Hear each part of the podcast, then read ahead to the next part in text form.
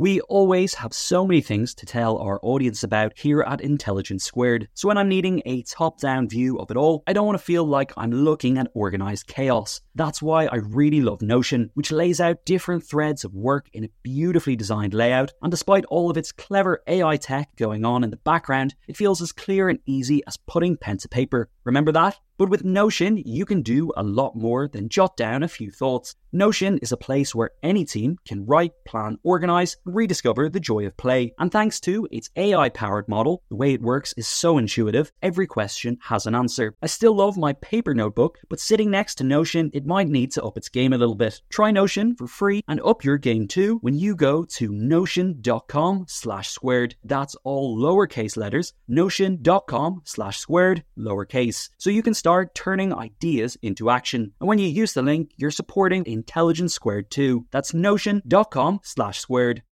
When you need mealtime inspiration, it's worth shopping Kroger, where you'll find over 30,000 mouthwatering choices that excite your inner foodie. And no matter what tasty choice you make, you'll enjoy our everyday low prices, plus extra ways to save, like digital coupons worth over $600 each week. You can also save up to $1 off per gallon at the pump with fuel points. More savings and more inspiring flavors make shopping Kroger worth it every time. Kroger, fresh for everyone. Fuel restrictions apply. Hi everyone, Connor here. If you don't know already, we have launched Intelligence Squared Premium. For bonus content, early access listens, and exclusive extras, just head to iq2premium.supercast.com or see the link in the episode description. Your support helps us to produce more amazing podcasts, stage more live debates each year, and it will bring you even closer to the world's most brilliant minds. And if you're an Apple Podcast person, hit subscribe for the bonus extras from your podcasts app too. Thanks again for all your support. Welcome to Intelligence Squared. I'm Connor Boyle. Today on the podcast, we're joined by Sir Lawrence Freedman to look back at a range of conflicts from the Cuban Missile Crisis to Russia's wars in Chechnya and Ukraine to understand the tension between military decision making and civilian priorities.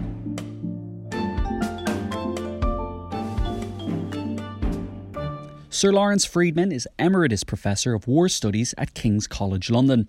His new book is Command The Politics of Military Operations from Korea to Ukraine. He's joined today in conversation by Mark Galeotti, Honorary Professor at UCL and author of We Need to Talk About Putin How the West Gets Him Wrong. Here's Mark with more.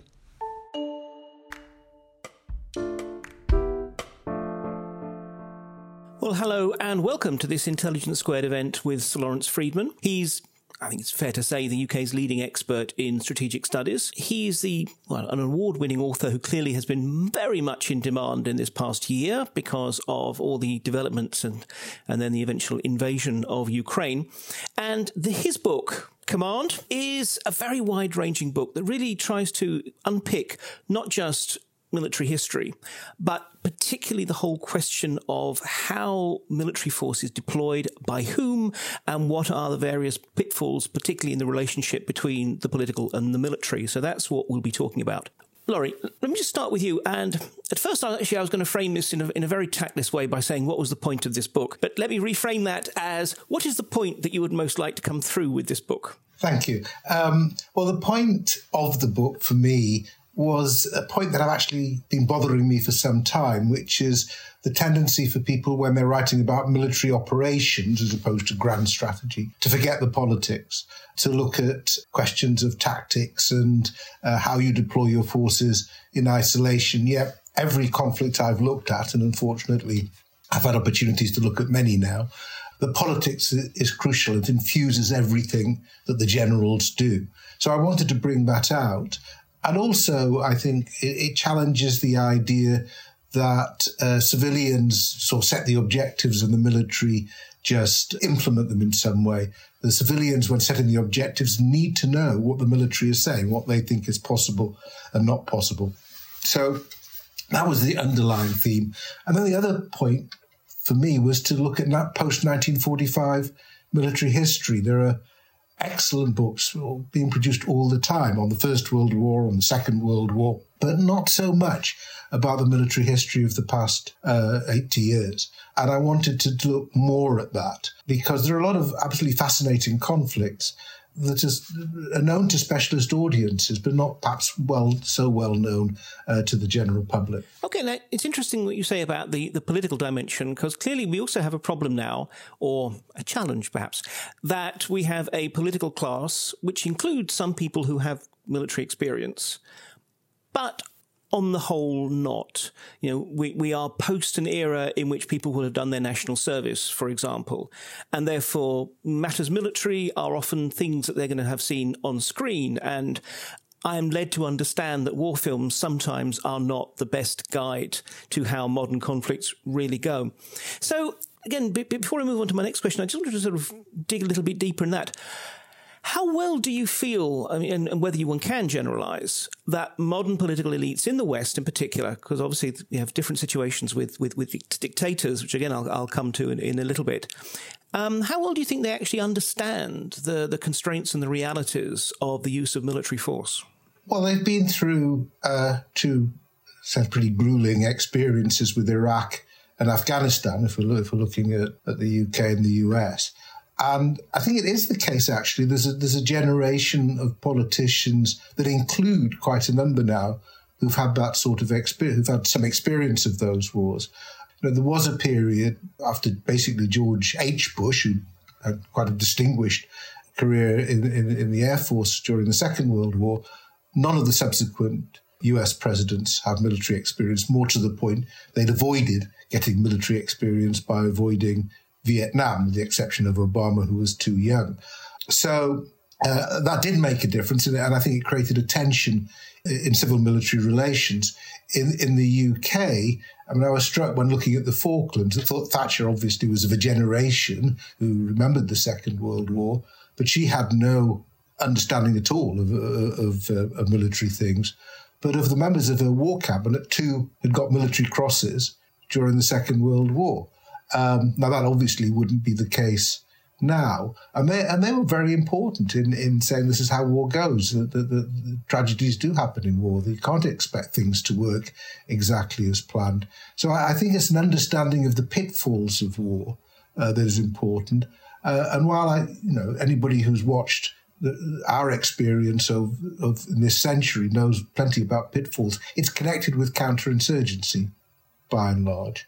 Whereas, of course, what we're seeing at the moment uh, is, is, a different, completely different set of pitfalls. It's sort of a conventional war of a sort we really haven't seen for a long time, and a reminder of the things that can go very badly wrong in those sorts of wars as well.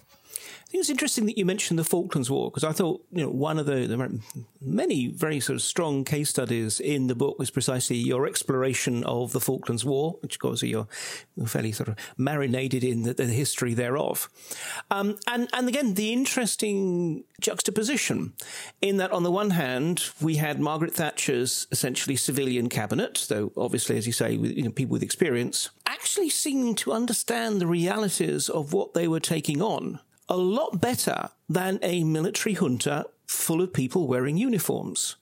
Can you just sort of unpick why that would be? Because one would automatically assume that generals understand war. One would. Um, so I think on on the British side, uh, it's because there was a degree of deference to the Chief of Defence Staff, uh, Admiral Sir Terry Lewin, who did understand uh, naval warfare. He, he also had seen experience during the Second World War. Uh, and basically, he, he was very careful to give advice to the war cabinet to, to get their, their judgments, but actually, they left a lot to him. And he used the authority uh, carefully and so successfully. And he had a series of quite experienced admirals below him.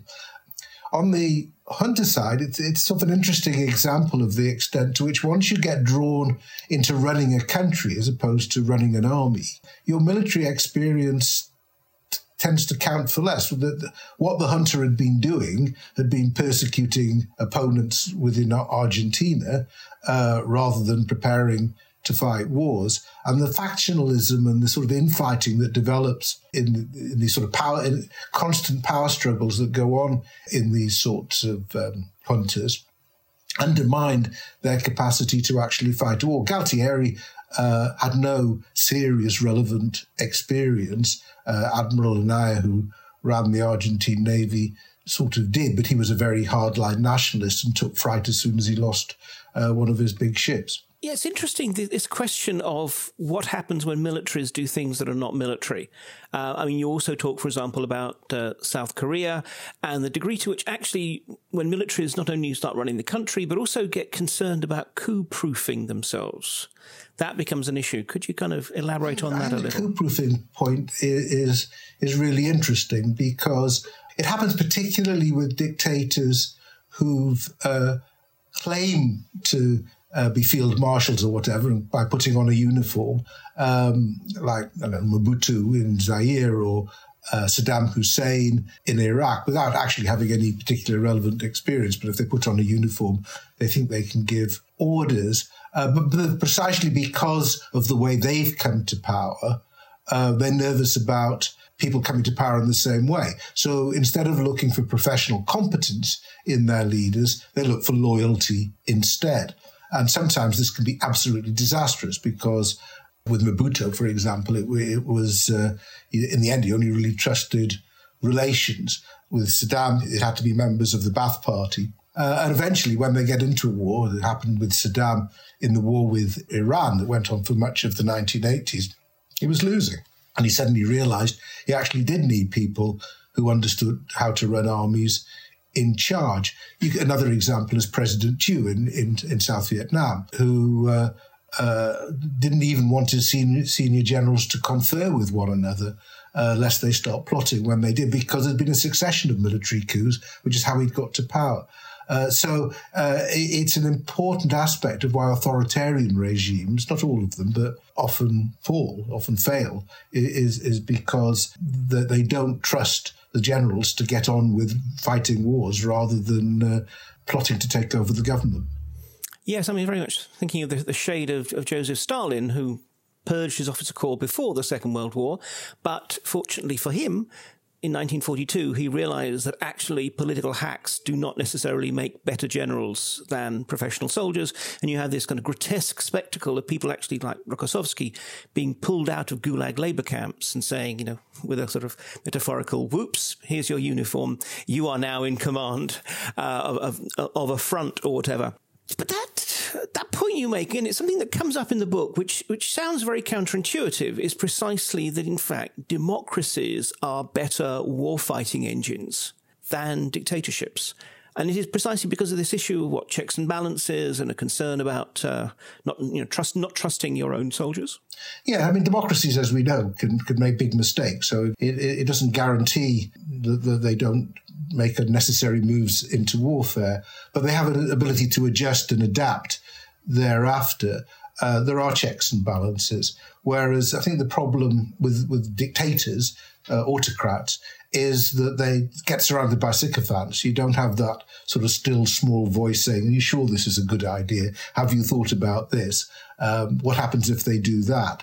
You don't have that. So they can be bold, they can catch their opponents by surprise, uh, but then all the pitfalls that they might have been alert to then catch them by surprise. And they believe that it becomes hubris and they believe their, their own bravado. I think there are a number of examples of just this, this lack of self awareness. And you know, it is worth noting that though you know Western military experience uh, is has got Vietnam and it's got Iraq and it's got Afghanistan, these weren't defeats in battle these were getting into situations where you just weren't welcome in the, in the places where you, you were occupying. Where you get real defeats in battle, this is often because people assume that military power can achieve things for them that it really can't.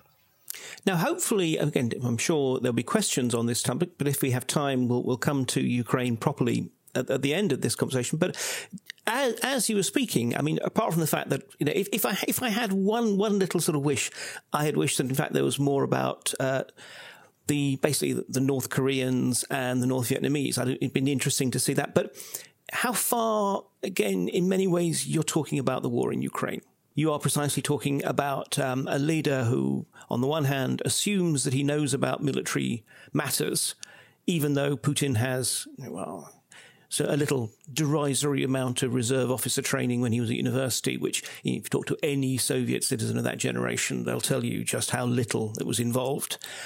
And yet he puts himself at the fore of, of sort of planning and de- determining how he will fight this war. And then you have President Zelensky, a man who clearly also has no real military experience, but is instead willing to adopt his role as the the political leader, the rallying force, the icon, and the advocate abroad, while he lets his generals be his generals. I mean, so it's a real case study of precisely that, that, that issue about how societies shape the military.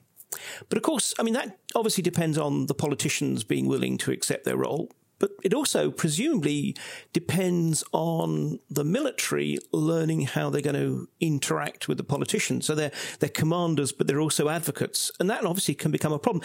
There's a very nice little um, vignette in your book. Um, I mean, we talk about this clearly a lot also in, in the context of the French uh, wars of, well, I was say colonial wars, but really they, they were decolonial wars. But particularly Wes Clark in, in, in Kosovo and the point when sort of he gets his sort of furious response, uh, the Secretary of Defense asked me to give you some verbatim guidance. So here it is. Get your expletive deleted face off the TV. No more briefings, period. Oh, that's it. Is there an issue now that we have also a, a, a kind of a, not a generation, but let's say a particular cohort of military officers who precisely they do understand the political context they are media savvy. Um, they know how much the camera loves to see some craggy faced guy in camouflage, um, and and use that precisely to try and get the politicians to do what they want.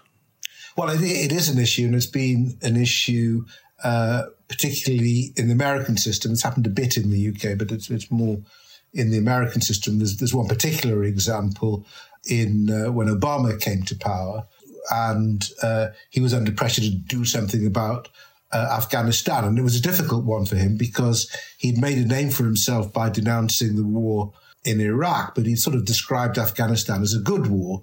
Yet actually, when he, he arrived, it was clearly not going very well.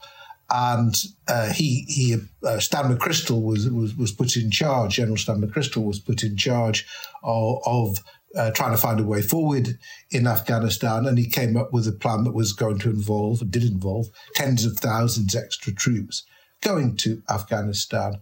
And uh, they went on television, they gave interviews, they leaked stuff to the Washington Post, they, they spoke at conferences, all uh, making this the, the obvious thing to do so that Obama began to feel, feel bounced into doing something he wasn't sure about. And because, precisely because he had no military experience himself, he didn't feel that able to fight back. So that just led to protracted and long discussions and actually a rather unsatisfactory compromise at the end where, whereby they got the troops, but only for a, a, a limited time, which meant, of course, the Taliban didn't have to work out very hard what they had to do to see this out. They just had to wait. So uh, that was a very good example of the of the military uh, getting ahead of themselves. I mean, you mentioned the French decolonial wars, the wars of national liberation for the for the Vietnamese and the uh, Algerians. So, in the case of Algeria, the French army felt they'd won. That they'd suppressed the FLN. That they'd, uh, uh, using methods that were pretty brutal, including torture, they they had uh, beaten the enemy. And then they found that de Gaulle, who obviously uh, was not short of military credibility himself, who they'd helped to bring to power, uh, because the previous when the previous government looked like reneging on the commitment to Algérie Français, they suddenly discovered he was going to do the same. Uh, and yet another coup was in the offing. So you do get this sense sometimes of those who are absolutely committed to the fight being absolutely furious with the political echelon who isn't giving it the support that they think it deserves. And if we talk about Ukraine, we can see this happening a bit in Russia at the moment. So there's sort of there's a point where you're not giving advice anymore in uniform. You're moving beyond giving advice to thinking actually you could do the political job better, uh, and that's what leads to coups or can lead to coups. Yeah, and that creates this, this interesting sort of issue about the fact that, um, you know, obviously this book's called Command, um, which implies a very sort of rigid chain of command. But in some cases, we actually find ourselves in a position in which, you know, generals or you know, military officers will regard insubordination actually as a virtue. And again, just one other quote, um, very, very sort of telling one from Ariel Sharon, the Israeli general, who said, When I receive an order, I treat it according to three values. The first and most important is the good of the state. The state is the supreme thing. The second value is my obligation to my subordinates. And the third value is my obligation to my superiors. Now, you know, Ariel Sharon, whatever his his uh, military talents was also, you know, a thoroughgoing pain in the backside to, to anyone, any government that, that tried to give him orders. And, and we would regard that as something insubordination. But, you know, there have also been times in which in many ways we've actually depended on that, whether it was Lieutenant Colonel Petrov, wasn't it, in 1983, um, a Soviet uh, sort of officer in, in, in, a nuclear missile silo who decided that actually this didn't look like an, uh, an American missile attack and chose to ignore rules, or whether it's Mike Jackson um, in at, at, Pristina airport when when facing Russian paratroopers in, in, in Kosovo in the middle of the Balkans War, and actually telling again Wes Clark that he isn't going to start World War Three for him. Where's where's the balance? Uh, you know, how far can we actually rely on soldiers' own sense of what is the right thing to do? I mean, there's there's two parts to it. I think the first is we do rely on on uh, junior officers and sometimes quite senior officers being prepared to take an initiative. Sometimes they have to. Uh, communications have been cut. Uh, they're in a situation which nobody could have anticipated. There's no time to get better orders and so on and that's an important quality, and, and we expect it. Uh, certainly in the West, and where you lack it, it causes more problems because uh, while people are waiting for better orders, they, they get overrun. So uh, this sort of mission command and delegation of, of command, that, that's uh, quite an important quality. Then you get the, the sort of inherently insubordinate, like Sharon is a perfect example. Uh, Sharon had invariably had contempt for whoever was giving him orders. And it was only with great effort that he managed to be reined in. He happened to be a brilliant operational commander. He was extremely good at that. But he always wanted to go too far, or always want, wanted to get on with things. And of course, when he was in charge as Minister of Defense in 1982, this was catastrophic because there was nobody holding him back, and he, and he led Israel in, into this uh, tragic war in the Lebanon. Uh, when we're living with the consequences still. So people like Moshe Dayan, who was superior to um, Sharon, were always trying to exercise control, but saw the virtues of him if you could control him. So the politics of it vary. So there's, there's two interesting issues with both Sharon and Jackson. One of the issues with Sharon in 1973 during the October War is actually he just been called back as a reservist to lead his division, uh, having just become a politician, having just been one of the founders of the Likud party. And he was constantly uh, assuming that one of the other divisions in uh, under Southern Command, which was led by uh, one of the then the, the, ruling party, the Labour Party, was sort of being preferred to him and getting the share of the glory. So there was a, a political, a genuine political partisan competition between the two divisions. With Jackson, the issue was uh, the problems of multilateral operations, of coalition operations. Jackson was a UK commander in charge uh, of, of, a, of, a, NATO force, whereas Jackson was an overall charge of, of the NATO operation. Uh, but he was having trouble uh, with that quote you suggest with his own uh, senior officers who, who, thought he was pushing for a more aggressive policy than the administration wanted. Uh, but the fact is that Jackson could get a red card from the British government if the British government were persuaded that he was being asked to do things that went against British policy. So what it actually shows, and why the book is about the politics of military operations, is that when you have uh, these very complex command arrangements, uh, where there's more than one chain of command that has to be aligned, um, you can get clashes of this sort. And in the end, I mean, the problem was that Wes Clark was right in his analysis of what the Russians were up to. But Jackson was right that he could deal with it as, as the man on the ground, uh, which is what he was able to do. Although I don't think it was ever close to World War III, as uh, his little outburst suggested. Just a reminder, you can support Intelligence Squared and get even closer to the world's most brilliant minds by signing up for Intelligence Squared Premium. Head to iq2premium.supercast.com or see the link in the description to get started. And Apple folks, we've got you covered too. Hit subscribe for some bonus extras on your podcast app. Thanks for all your support.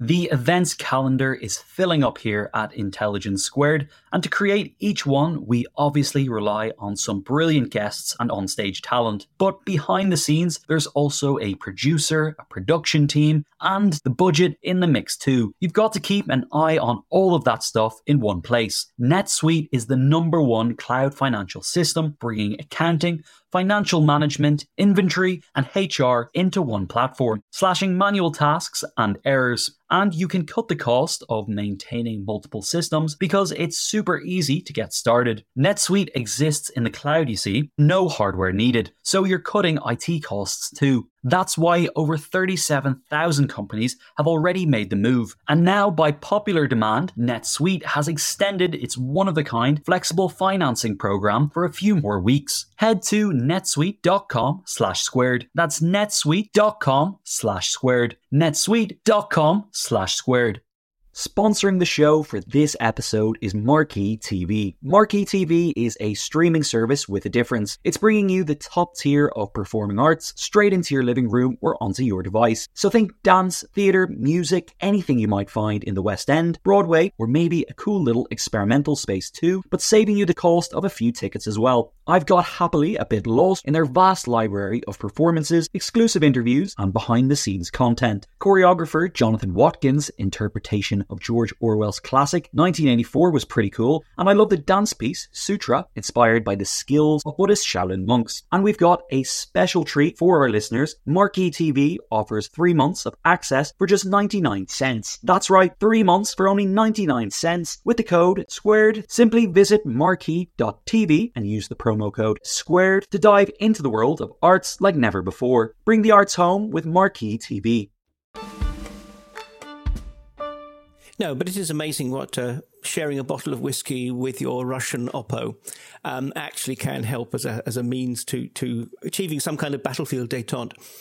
Um, I want to go into actually talking about actually how in the future command may change, but uh, obligatory little reminder. Do by all means, if you have any observations, people would like to tweet out, remember, use the hashtag IQ2. And likewise, we're getting some interesting questions coming in, but if you'd like to place your own question, just use the Ask a Question, logically enough, tab at the bottom of the screen. Anyway, yes, the, future. I mean, one of, one of the interesting things is that when I was reading the book, I was wondering how far the changes in technology and notions of war in this quite extraordinary 80 year period um, how far they would change. And obviously, some things they change a lot, particularly obviously the advent of, of nuclear weapons. And others on the human dimension actually are, are still very, very similar and familiar. So really, I just wanted to kind of look at three aspects of how war seems to have changed and is changing and see how you felt this affects not just the nature of command, but also the, the usability of military force and so forth. And the, the first one is everything's so damn fast these days. I mean, on the one hand, you've got now commanders back in their bunkers who are watching real time video feeds from soldiers' helmet cameras and drones and everything else, temptation to micromanage and such like.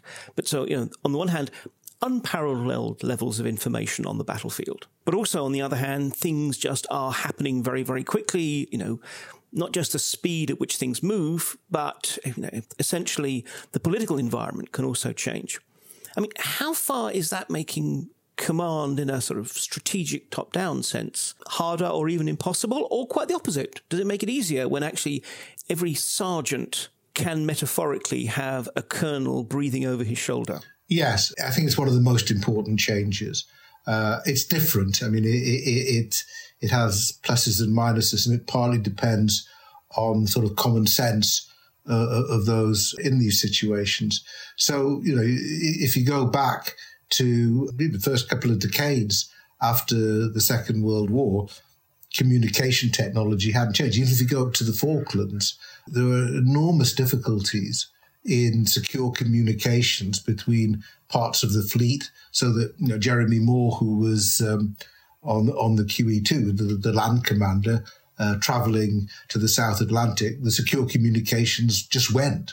So he was almost incommunicado during a critical part of the war. Ten years later, uh, in Desert Storm, then you're starting to see the impact of communications technology uh, affecting both the media coverage of the war uh, and the close interaction between the, the national capital uh, and, and, the uh, generals and uh, between the generals uh, and the junior officers. Under Obama, you have him sitting around with his National Security Council watching the operation to take out bin Laden. So th- there's enormous changes over this period. Now, one of the issues is, uh, and you actually again keep on coming back to it. You, we saw it in the early stages of the of the current war. Is it's fine until your communication links get broken, and that can happen uh, or, and they can get disrupted. So a lot of effort now goes into disrupting these communications link, cyber attacks as well, or inserting fake news into all of this. So, as you have written yourself, uh, all of this can be weaponized, and so it can confuse the information environment uh, as well as give you clarity.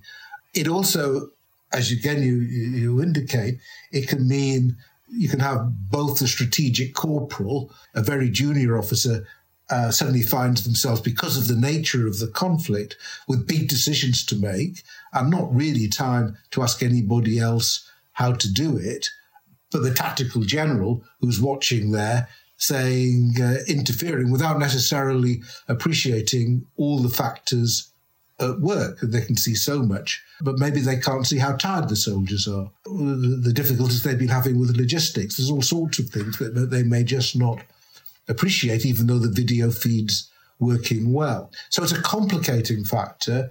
I'd say you know, the situation awareness of a modern commander is extraordinary potentially now, and something that the sort of commanders in the world wars would, could have only dreamed about uh, in terms of what they can know. But again, if, you, if you're following the current war, uh, as you know, an awful lot of people have got situational awareness and, and are, are, are putting stuff out on Telegram posts and uh, and other social media, which isn't so good for operational security. So it's an incredibly complex operational environment. I think it is one of the things that's changed probably more than anything else over this period other than nuclear weapons, which I think you're right to highlight as the, as the big one. Okay, then how about drones? I mean, I remember from my own time as um, when, when, I was a professor at New York University, and one of my students was was an ex-American drone pilot, and hearing sort of surreal tales of being at a undisclosed location in the Midwest, sitting in front of a screen and killing people on the other side of the world. One of the things that people worry about with drones is precisely that it. Uh, basically takes that jeopardy of putting your own boys and girls into the battlefield out of the equation. And it might make politicians much more keen on warfare if they think they can basically do it where none of their people are going to be at risk. It's just all these various kind of robots. But, but again, when it, when it comes to command and, and this whole issue of, of the interaction of, of the military and, and the political, I mean, how far do you think the drone is going to change that? Or is, or is it not? Is it just going to continue to be just an annex, just like the, the helicopter or whatever? Yeah, I think there are layers of technology, and, and, and the drone is an important layer, but the helicopters are still important, fixed wing aircraft are still important. So it, it adds its most important role in, in big warfare is surveillance. Uh, that, if you want your artillery to pick out targets, it's quite helpful to have something loitering around that, that can identify the targets that, that need to be hit as quickly as possible. But they can carry their own weapons now. And of course, I think drones gained this sort of attention and the and what you're uh, student was telling you from that period in the of the war on terror, as we call it, uh, in Afghanistan and Iraq, but also in Yemen, Somalia, and other places as well, West Pakistan, where you're you're in, in anti-terrorist operations essentially, and you find a group of people who you believe to be up to no good, and you can kill them. Uh, now that contains lots of dangers, of which the most obvious one is it turns out they're not up to no good, and you acted as executioner on the basis of pretty poor evidence. We know that happened. On the other hand, it may save a lot more lives than sending a, a, great number of patrols out uh, in, and trying to take these people uh, and, and, check out what they're actually doing. I mean, you often wonder what would have happened if drone technology uh, had been working as it later was working, even after 9 11, if they could have just taken out bin Laden there and then. What happened afterwards might have been uh, a lot better for everybody. So there are there are trade offs in all of this, but there was concern that, that you were getting to this sort of virtual war. Again, it's something that was very clear during the Obama administration, where Obama was essentially signing off on on these sort of targeted killings, trying to give them a sort of veneer of legality. I think that was a very specific set of circumstances. Uh, it's still going to be relevant in in forms of guerrilla warfare or anti terrorist campaigns. But I think we've seen in the current war that uh, drones are important they're, they're, they're, and they were carrying weapons or just being used for surveillance. But they don't win wars all by themselves. And uh, I suppose the final point to note, which is relevant to the to the uh, idea of autonomous weapons, but the idea of, of machine learning, that the the, the, the the, the, these robotic systems will will not go out being just being handled by somebody thousands of miles away, uh, but actually will start to take decisions on their own because they can. I think we're somewhere away from that. What you are seeing already is very tactical decisions. I mean, a good example is something like Iron Dome, the Israeli defensive system, where incoming uh, rockets are identified, those that are likely to something important are picked out, available systems to take them out are noted, and they're sent off all in seconds, which individuals couldn't do. So you're seeing that sort of thing, and, uh, and that area uh, of uh, depending on machines to manage tactical situations could well increase. Mm-hmm. Thank you. Well, look, um, we've just got a couple of more minutes before I head to audience questions, and I'm seeing them already sort of racking up. But nonetheless, let me indulge myself in those two minutes and ask you uh, a question, therefore, that sort of I think will segue into most of the questions which are at the moment seem to be about Ukraine. Is obviously this war is unfortunately not yet uh, resolved, but insofar as we have seen it now, you know, one one can see examples of, of, of, tactical innovation. We have seen examples of some phenomenal Russian blunders. What do you think, though, in a way, moving aside from just the individual situational thing, what, if anything, do you think the Ukraine war is telling us that is new or about changing face of, of combat and command? You know, in some ways, surprisingly little. I think a Second World War commander you know, would be surprised by a lot of the technology, but by and large would understand what was going on. He'd understand the, the folly of getting fixated by trying to take particular cities, uh, of ignoring the possibility of encirclement. A reminder that logistics is critical in all wars, that you always use more ammunition than you expected to use. All of these things, I don't think, would uh, that surprising. Um, I think what has been surprising in some way are the things that we expected to see, which we've seen less of. I mean, there were cyber attacks by Russia right at the start, but they were uh, were not successful, uh, uh and there was uh, uh, and you know, Microsoft claims to have made a big difference here, but whoever did it, uh, they were seen off. Air power, which has been one of the you know, main features of combat, certainly involving the West uh, over this period has been there, but surprisingly less prominent than one expected. Before the war started, uh, I was being told that this was going to make all the difference on day one, that the Russians would come in and, uh, and take out all the Ukrainian uh, air power and Ukrainian aircraft are still flying. So uh, I think that's, that was surprising. But I think actually it's in some ways, in some terrible ways, it's quite an old fashioned sort of war. And it's, uh, and the lessons are pretty timeless lessons in many ways. It matters what you're fighting for. It matters. It matters with your logistics, keeping your your people supplied. the quality of political leadership makes a difference. Now, you know, Zelensky is operating on an international stage, but you know, you could see when he was uh, making his pitch to the British House of Commons, for example, he knew exactly to pick up on Churchill in in, in making his points. So I think it's less surprising.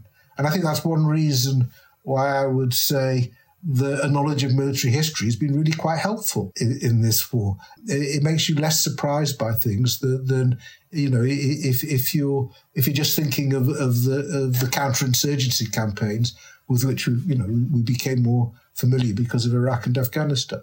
Absolutely. And obviously, it is crucial that everyone study history. Let's move to audience questions. And just a reminder do tweet using the hashtag IQ2. A lot of questions on, on Ukraine. So I'll start with a couple of them first. President Biden has said, this is from Oliver, President Biden has said that he doesn't want a new Cold War. But do you think there could be some political advantages for the US in having one? For example, having an external enemy. And I'll just tack on to that. Are we in a new Cold War? Well, we're in a hot war, um, and you know the net result of which I think diminishes Russia as a major power. It's still obviously got the nuclear weapons, and Biden, I think, has been very clear he wants to avoid giving Putin any reason for nuclear escalation, which means containing this war. But actually, I, I, think we're we're in a very difficult situation with how we relate to Russia because the guy in charge has made himself an international pariah. I mean, it's just very hard to see how you have summit meetings and conferences and negotiations with somebody who's conducted himself and waged a war in this way. And that's a problem because at some point we need to get out of sanctions. We need to have proper dialogue. You want arms control talks to, to begin again and so on. So it would be unfortunate if we went back to that. But you know, sometimes things are set in motion that that is very hard to extricate yourself from. So I think that the, the, the, there is a problem. I don't think particularly Biden wants it. Biden's priority is China, uh, and there he's got a much more substantial rival adversary to deal with. And and Biden, I think, and many of his team would quite like this conflict to be over so they can get back to preparing for what they see as a, a much more substantial long term competition. And the, the sense Russia is a declining power that has now declined even more uh, because because of this because of this action. Indeed, I must admit, I, I can't help but feel that there's two wars going on. There's a very, as you said, very sort of old fashioned war taking place in Ukraine and a very 21st century war between Russia and the West being fought through economics, politics, and everything else. I think that is that's an important point, and I, I agree. I think that they're parallel. Uh, I think Putin has relied a lot on sort of economic coercion of the West, as the West has relied on economic coercion of Russia, and neither has worked in the end. Um, I think the West has impeded the Russian war effort quite a lot, largely because of microchips. Um, Russia has caused a lot of pain to to Europe because of the energy. But the, the, the, neither has, has changed their basic political stances because it's such a sharp, polarized conflict. It's not it's not fuzzy. It's not grey. It's it's very black and white. No, distinctly unfuzzy. And on that point, with with their uh, indulgence, there's several questions about how this war could end, and I'll kind of roll them together you know, there's obviously the suggestion by Elon Musk, the, the great geopolitical statesman of our time, um, suggesting a sort of possible way forward by the United Nations overseeing votes in the sort of disputed territories. We've also got, you know, just a general question of, of, of how do you think that this can end? And in some ways that uh, both Russia and Ukraine see Ukraine already as sort of de facto a member of NATO, even though the West doesn't. So, you know, again, how, how can that be resolved? So, you know, no pressure. Just tell us how this, this whole war ends and can be resolved happily ever after. Well, um, first I'll put a proposition to which I would like your response, which is I think, for first, I, I don't, it, it doesn't end while Russia occupies Ukrainian territory because the Ukrainians will just keep on fighting. I think, given everything that's happened to Ukrainians under occupation, they're not going to be satisfied while any Ukrainians are seen to live under occupation, while Putin, by this sort of foolish annexation, uh, just at the point where he was about to see territory taken away from Russian control, has made it much harder for himself because now he has to be, he's giving away what he claims to be Russia. So actually, it needs it needs Russia to acknowledge defeat. I think, uh, and that's not an easy thing. Uh, so my proposition is it's the military, the Russian military, that will need to call it a day because at some point this just becomes untenable for them. They've lost so much already by way of equipment, stocks, officer corps, elite units, reputation, that if this carries on, when they still have other duties to perform in terms of national security, that that, that is is the point at which something may may happen and change within Moscow. But you know more about Moscow than I do, and I think everybody's finding it pretty opaque at the moment. The second point is there will have to be negotiations at some point because there are still issues to be sorted out. Uh, I think I think the problem with Elon Musk's contribution, well, there are many problems with it, is it's ignorant. I mean, it, it's ignorant of the history of the conflict and the role of Ukrainian national feeling now, which has increased no end because of the war. But it, there are going to be issues. I think Crimea is the obvious one, where it may just appear a step too far, where there may be a possibility of some sort of diplomatic imagination, not a, a referendum, another referendum, but possibly, I don't know, shared citizenship or something like that. Zelensky was talking about things like that early on in the war. I don't know whether it's a runner now, but it's a possibility. But you've got all the issues of sanctions, of reparations, of war crimes, of uh, claims of abducted children, and so on. All of these things are going to have to be sorted out in some way. Plus, you know, you, you want Russia at some point to be able to have reasonably normal relations with other countries. So at some point, I think there will have to be negotiation. What I don't think works is a negotiation that will come in before the fighting has produced a more decisive result. I think this has just been too brutal and too vicious uh, for that to work. It might have worked earlier on, but but I don't think it works now. On the NATO point, well, you know, if if Ukraine was a member of NATO, NATO would have been fighting this war, but it isn't, so they're not. Uh, and Biden and others have been very clear that uh, I think that's why Putin is using, you know, does use nuclear weapons to deter that very thing. So it, it isn't part of NATO. And actually, I think Ukrainian thinking has developed quite a bit since the start of the war. I don't think um, membership of NATO is the be all and end all that they might have thought. I think what they're looking for is security guarantees from individual countries, which is a different matter, uh, and then just building up their own capabilities so the Russians don't try anything so stupid again. So I'm I'm not sure actually that, that NATO is as important an issue as it seemed early on in the war. We'll see. I mean, Zelensky responded to Putin's uh, annexation announcement by you know asking for fast track membership of NATO, uh, but I think that was a, a, strong political response, and Biden almost as quickly said, uh, we'll leave that till later. So uh, I, I, think we'll be looking at different sorts of security arrangements. But you know, the, the basic problem we've got here is is there are you know, two countries that used to be you know part of of one state now really hate each other, and it's going to take an awful long time to get over that. No, absolutely. And I, think, again, I, definitely would agree with you. In some ways, it's going to be the arithmetic of the battlefield that creates the, the basis for some kind of political settlement. At present, the, the suggestions of talks are well meaning but pointless because the two sides are just so far apart. There is just no common ground. There, there's nothing to talk about, to be honest. Um, it's interesting what you say about the, in some ways, the Russian military will, will perhaps be the, the determining factor.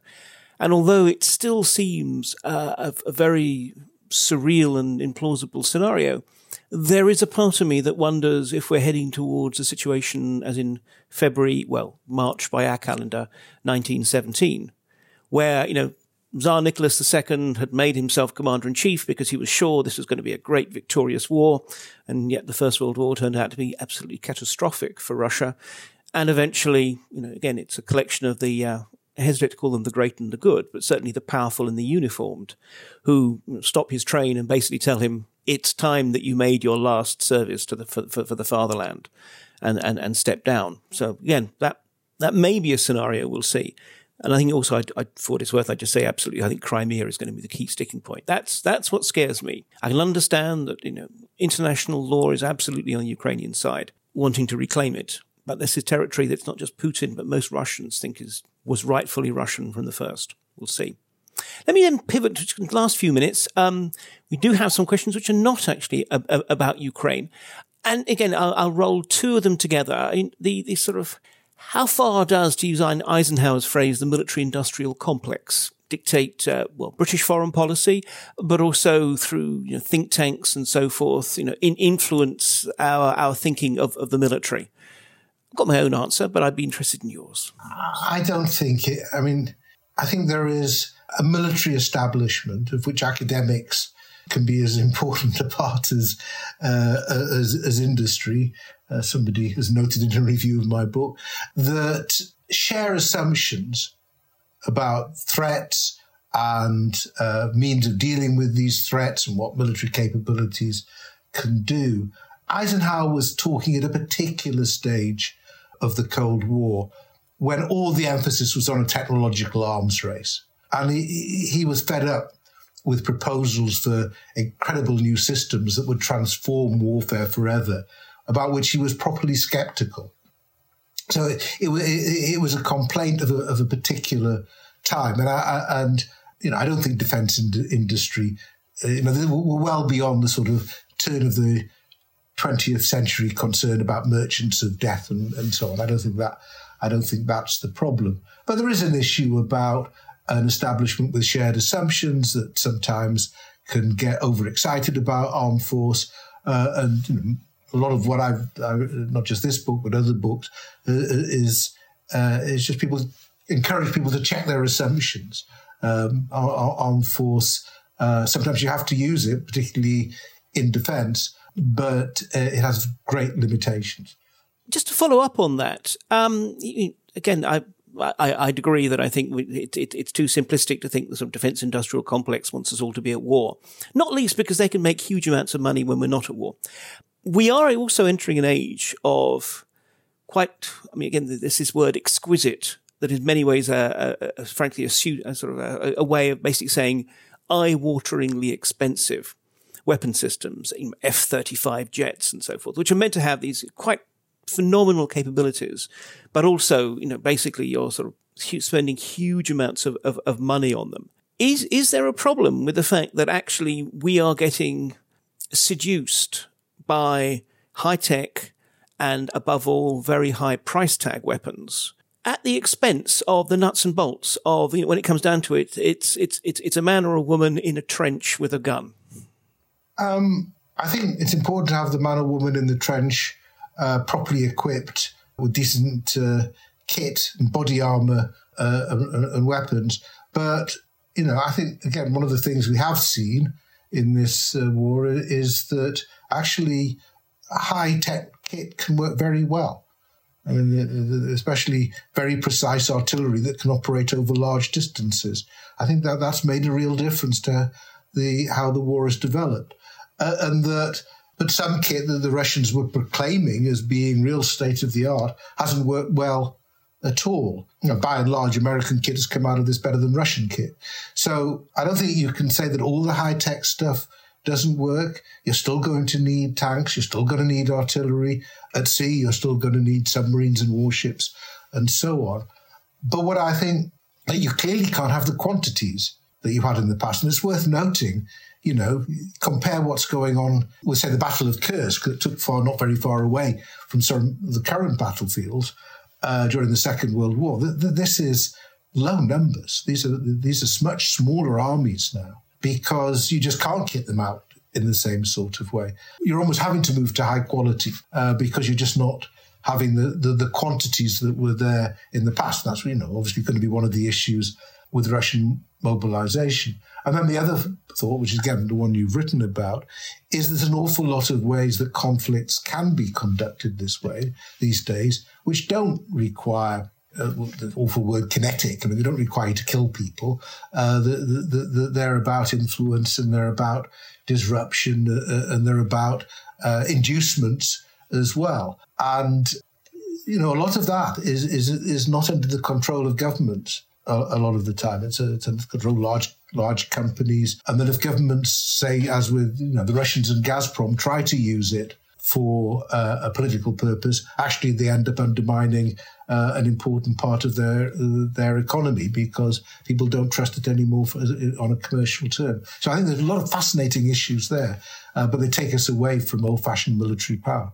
Exactly, and there's a, a, whole new book to be written about sort of command of the, the non military. Look, I, I, would love to continue this conversation, but alas, we are out of time. So I really want to say very much my thanks to Sir Lawrence Freedman, to our audience, thanks for your questions, and to Intelligence Squared. Thanks for listening to today's episode. Head to iq2premium.supercast.com for even more content made just for our premium listeners, including extended Q&As, event discounts, and our newsletter too. Thanks for being a part of Intelligence Squared.